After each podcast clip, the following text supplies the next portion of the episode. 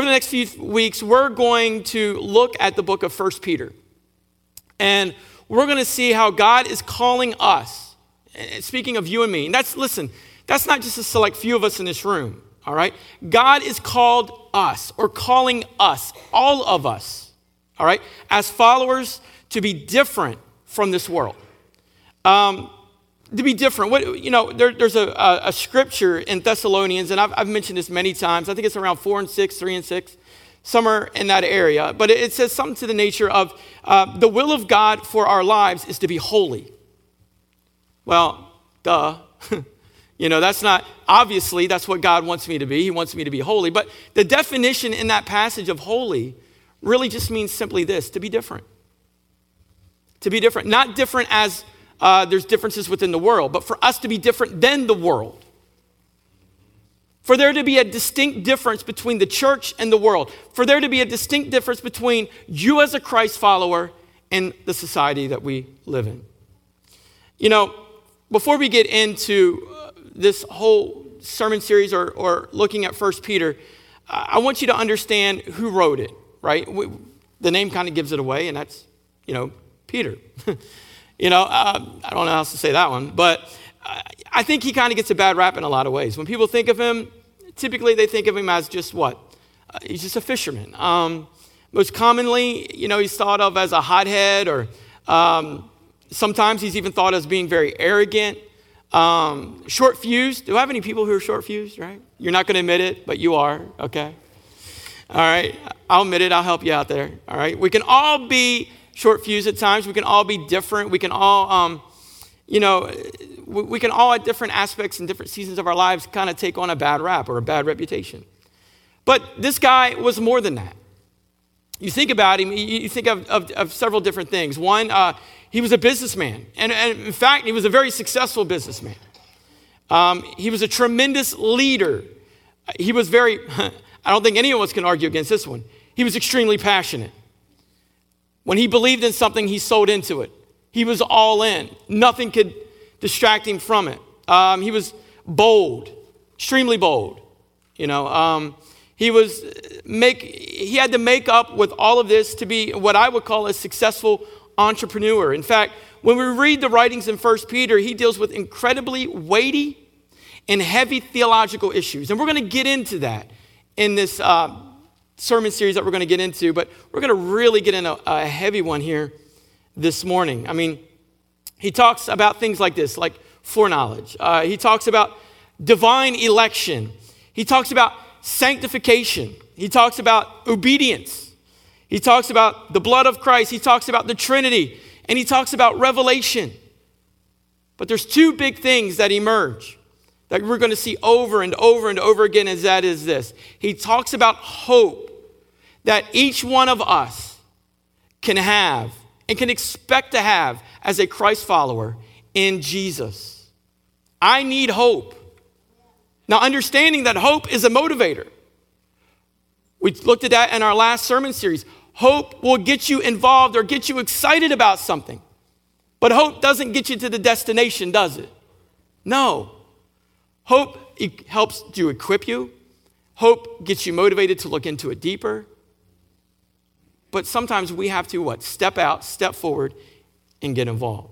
So he talks about hope that we have in Christ. And then he tells us that we're called to be different from this world. So, to kind of give you a little bit more context about what we're going to read and what we're going to get into, um, we need to really grasp the meaning of what God wants us to live and to do through this book. Understand this First Peter was written between the years 60 and 65 AD. We're not exactly sure, but it was during the reign of who, a very evil leader, a very corrupt man known as Nero. In fact, this guy had killed his mother, he killed his first wife, most likely killed his second wife. You think she would have learned from the first one, I'm just saying, but I'm kidding, I'm kidding. That was a bad joke. That was a bad joke. The guy was so twisted that, listen, history believes that he actually burned the city of Rome. We do know that around July of 64 AD, history tells us that Rome for six days burned and it was uncontrollable and they couldn't put it out. But on the sixth day, they were able to extinguish it and then it reignited and it burned again for another three full days. And they believe, or the rumor or history, many believe that Nero, uh, he wanted to rebuild Rome and he wanted to do different things with it. And his leadership with him would not allow him to do it. So they believe that he set it on fire again and it burned for three more days so he could eventually get his way. You know, that didn't go well, evidently, when people started to blame him for the burning of Rome. So, as you look through the word, you understand, and, and you look through history, he decided to do this. He decided to blame a little group of people who were very passionate already, um, hated people known as what we would call, or they called back then, Christ ones, or what is called today Christians or Jesus' followers. He said they did it and, and that, you know, this already persecuted group was now being persecuted even more brutally in this season in which Peter was writing this letter. To give you an idea of how messed up Nero was, he actually would do this. He would put animal skins or dead animal skins on the Christians. So much so that, like a dead animal, that he put the skin on them locked them and then in a cage, unleashing them with wild dogs so that they could maul and destroy the Christians. And he did all of this so he could be entertained as he sat back and he sipped on wine for the entertainment. He would then take Christians, and you have to understand that they were real people who loved their families just like you and I. And, but he would dip them in hot wax. He would then put them on a tree, tying them with their hands to the tree lighting them on fire, burn the trees and the people like human candles to light the night skies as he then threw festivals around them. This is pretty messed up if you ask me. Then the second group that we're going to take a look at this morning is a group of people who would go through trials, right? Has anybody ever been through a trial? You ever been through a circumstance? You ever been through something that really just caused a lot of disheartening and a lot of hurt and turmoil in your life. I think we've all been there. We've, we've all been those, you know, who, who have questions that are unanswered, who have gone through trials with what? Enduring difficult, maybe a financial trial or maybe something as a loss of a job or a health issue maybe tension in a, an important relationship, maybe children who are moving in a direction that you don't want, maybe a trial in, in the emotion or a trial in an addiction. I believe that if you're fall into any one of these categories, that this sermon series or this message will relate specifically to you. Life can be difficult, and no matter where or what you're going through, we do want to hear from God in a way that would speak to us in our moments of hurting, in our moments of displeasure, in our moments of trial. 1 Peter chapter 1, verse 1 says this. This is a letter from Peter, an apostle of Jesus Christ. I'm writing to God's chosen people who are living as foreigners. Everybody say that, foreigners. Foreigners were in the province of Pontus and Galatia and Cappadocia, Asia and Bithynia the Greek word that's translated as a foreigner is translated in many ways, depending on the Bible or the translation that you're reading. But and that is printed in your in your bulletin there. I, I left that for you. But the word foreigner is, is actually uh, spoken of as exiled or a sojourner, an alien or a stranger, foreigner, so to speak. So, in other words, Peter is saying you need to understand something that you are merely here, but you don't belong here. Understand what the context of what we just read or what I kind of threw out to you as the history and the basis of why Peter wrote this letter was simply to remind them listen, what you're going through, the trials, the temptations, the struggles, the difficulties, what you're going through, you don't belong here. You are nothing but a sojourner. You're a foreigner. You're an alien to this world. We understand that because where do we belong? We're not citizens of here, but we are citizens where? Of the kingdom of heaven.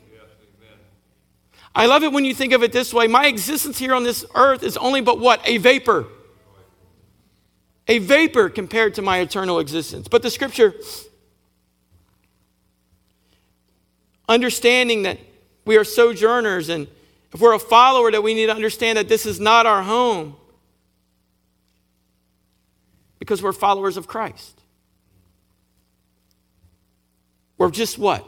Passing through. You are what? You are an alien. This is only temporal. This is not the end of your existence. Your existence as a Christ follower is more joyful. Your existence as a Christ follower should build with inside of you an anticipation, a great anticipation. You know, I walked in here this morning into the church. Some of you might have saw it on Facebook. I added a, uh, uh, I checked in the church, okay? And I said, you know, the atmosphere is full of expectation. I'm expecting God to move when I came through these doors this morning. The moment I woke up, I expected God to move. As I've been preparing for this message, I've been expecting God to move.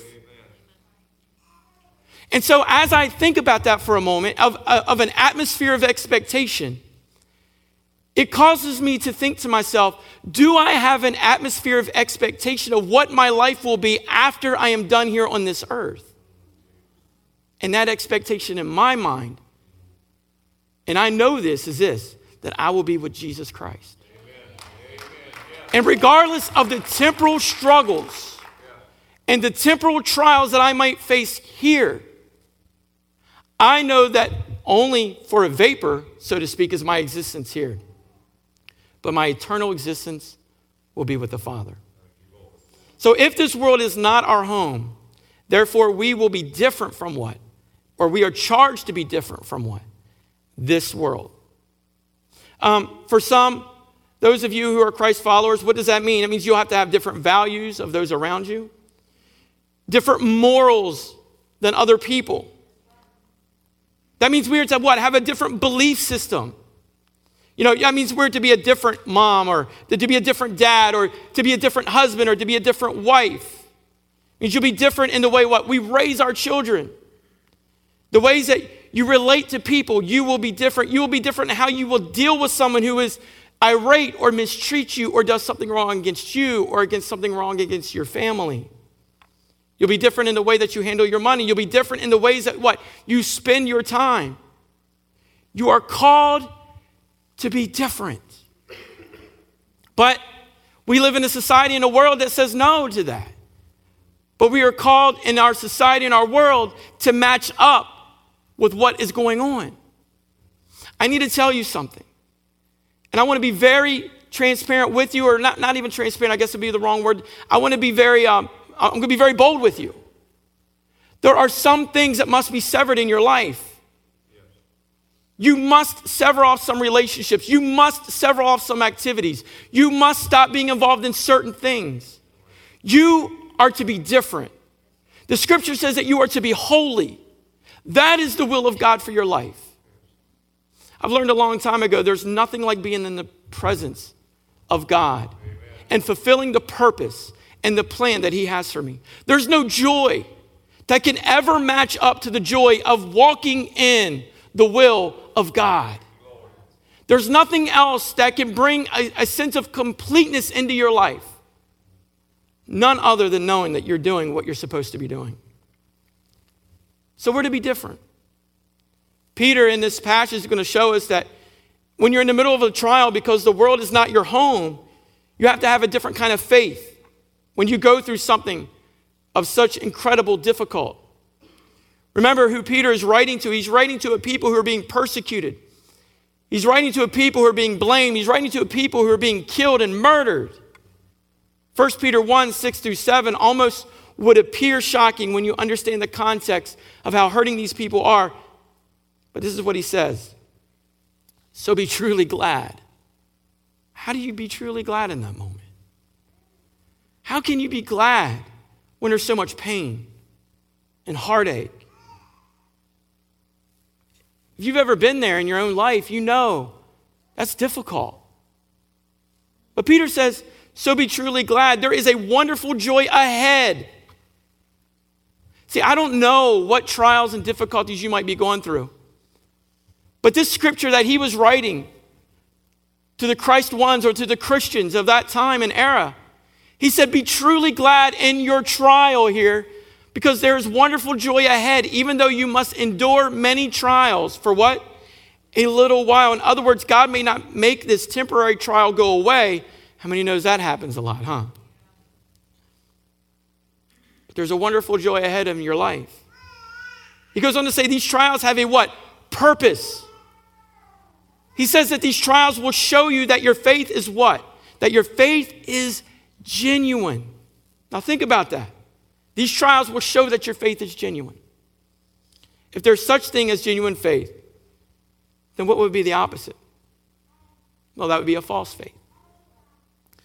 A false faith is something that bothers me so much as a pastor. I dealt with, uh, you know, as, as a youth pastor, you, some a couple things that I'm going to get into right here, um, I'm very familiar with because there's some of the things that I would get into with my youth as I would present the message of Christ and, and present to them on, on a weekly basis. And now I'm noticing that some of those things that I used to think, oh, I'll never use them in a big setting, I'm starting to pull back and say, hey, you know what? We need to be reminded of some things. The first thing that we're going to look at here, and these are different types of faith that fall into the line of a false faith, and that is this an inherited faith. This is what some of you might be. This is where we go like this. If we're talking, we might say this Well, my mom was a Methodist, my dad was a Baptist. We went to church some, you know, Christmas, Easter, right? Other special times. So obviously, I'm a Christian. You know, I'm not a Buddhist or a Muslim, so I must be okay because my lineage tells me so. Unfortunately, there's a lot of people who really believe that. That is a false faith, or that is an inherited faith, so to speak where we believe that those who were before us are the ones who are going to bring salvation into our life. Let me, let me throw something at you here. My personal background my dad's a pastor. All right, I had to call my mom to get some of this, so bear with me here. My dad's a pastor. Your, your, your, your pastor still calls his mom, okay? That's awesome. You, should cry, you know what? You should give your mom a call today. There you go. But my dad was a pastor. My mom was a Bible teacher. My grandfather on my mom's side was a church planter, a pastor, and an evangelist. My great grandmother on my dad's side was a, was a Methodist pastor. My great grandfather on my mom's side was a church planter and Bible teacher. I say all of that to tell you this. If I never did on February the 7th, 1997, when I gave my life to Jesus Christ, and if I never had made that commitment on my own and were to die, I would have went straight to hell. Some of us are literally riding the coattails of people in our past in order for our salvation to exist. We have a false faith, we have an inherited faith. Let me tell you, that is not real. You must have your own personal relationship with this Jesus. Then here's, here's another one. We have a what we call a shallow faith. Jesus talked about this in Matthew 13. I'm sorry, I, I added this after I gave you my notes. Um, but Jesus talked about this story in Matthew 13, 5 through 6. And he says, Then he told them many things in a parable, saying, A farmer went out to sow his seed. Or what did he do? To plant some seeds. Jump to verse 5 now. Some fell on rocky places where it did have where it did not have much soil. It sprang up quickly because the soil was what? shallow. And so when the sun came up, the plants were what? Scorched and they withered because they had no root. In other words, Jesus is saying when the worries of life and the deceitfulness of wealth and the love for things of this world come along, it chokes out that plant and it dies because the roots weren't deep at all. That again is where some of you maybe this morning might be. To be real honest, you know, I'm not trying to speak anything into anyone's life, but there are some of you who are sitting here today, you had a wonderful worship experience, but six months down the road, I may not see you in here. Something may have happened in your life that will cause you to have distraction and to move away from, from Christ. I'm not trying to be rude. I'm just trying to be very bold and blunt with this. And now I'm going to call you this. And that is what? You have a very shallow faith. That is why it's so very important for us to be inside of God's Word daily. When we get into God's Word, it develops roots within us. It sets that foundation more firm into our lives. When we give time of prayer with God, it, it allows there what? Again, those roots to get stronger. So that when the storms of life, the, the, the storms that, you know, the wind blows in our lives, or the things shake around us, or people say this about us, and this happened in my family, and excuse me, so on and so forth. When these trials and these problems come up, we don't, we don't cave, we don't wither off, we don't die. The next thing is this a conditional faith. It's those who would say, I believe in God and I love God. I believe in God as long as things go my way. Fortunately, there might be some of you here today just like that. I'm going to give you a story of my little guy, my four year old Caden. Not really a story, just going to sum it up plain and simple. He does this to me all the time. After service, please come up and tell me how I can correct this. I would appreciate that. He'll come up to me, Daddy, I love you. And I, that's just the sweetest thing. But the moment I correct him, he goes, I don't love you no more. you know, I just want to, you know, that's what I want to do. Yeah. I don't love you no more.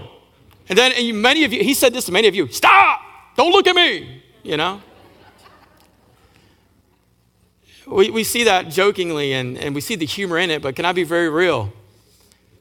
Some of us are in an inherited faith, or we're so shallow that we have a conditional faith, and that's how we treat our relationship with God. Something does not quite go our way. Stop. I don't love you no more. When things pan out, maybe I'll come back. I believe and I'm hoping that that's not the, the case within the congregation this morning, but many of you might be there in your life. So, my faith is being tested. How can God use trials in my life? How can God use trials to help strengthen my faith when it comes to Him? First one is this trials simply reveal your faith. 1 Peter chapter 1 verse 7 says these trials will show that your faith is what? Genuine. In other words like this, a, a faith that's been tested is a faith that can be trusted. In fact, that what was Peter. He, he was being tested. He even failed a little bit in his own right.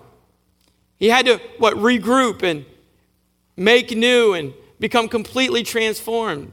You know, 25 years prior to him writing this, something happened. Let me read it to you. Luke chapter 22, verses 31 through 32 says this Simon, Simon,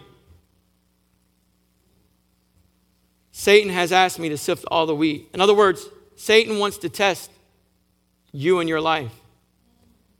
Don't ever for a moment think that your spiritual enemy is not scheming to take you away from the things of God. Don't ever think for a moment that he's not plotting how he can attack you. But he says, But I have prayed for you, Simon, that your faith may not fail. And when you have turned back, strengthen who? Your brothers. So, how did God use this trial to transform Peter? How, how was, you know, the, Peter the obnoxious one, the Peter the inconsistent, the, the bold, the at times vile one? We see a, a scripture in Matthew chapter 26, verses 69 through 74. I don't know that I gave you this one either, but it says this Now Peter was sitting out in the courtyard, and a servant girl came to him. You also were with Jesus of Galilee, she said. But what did he do? He denied it before them all.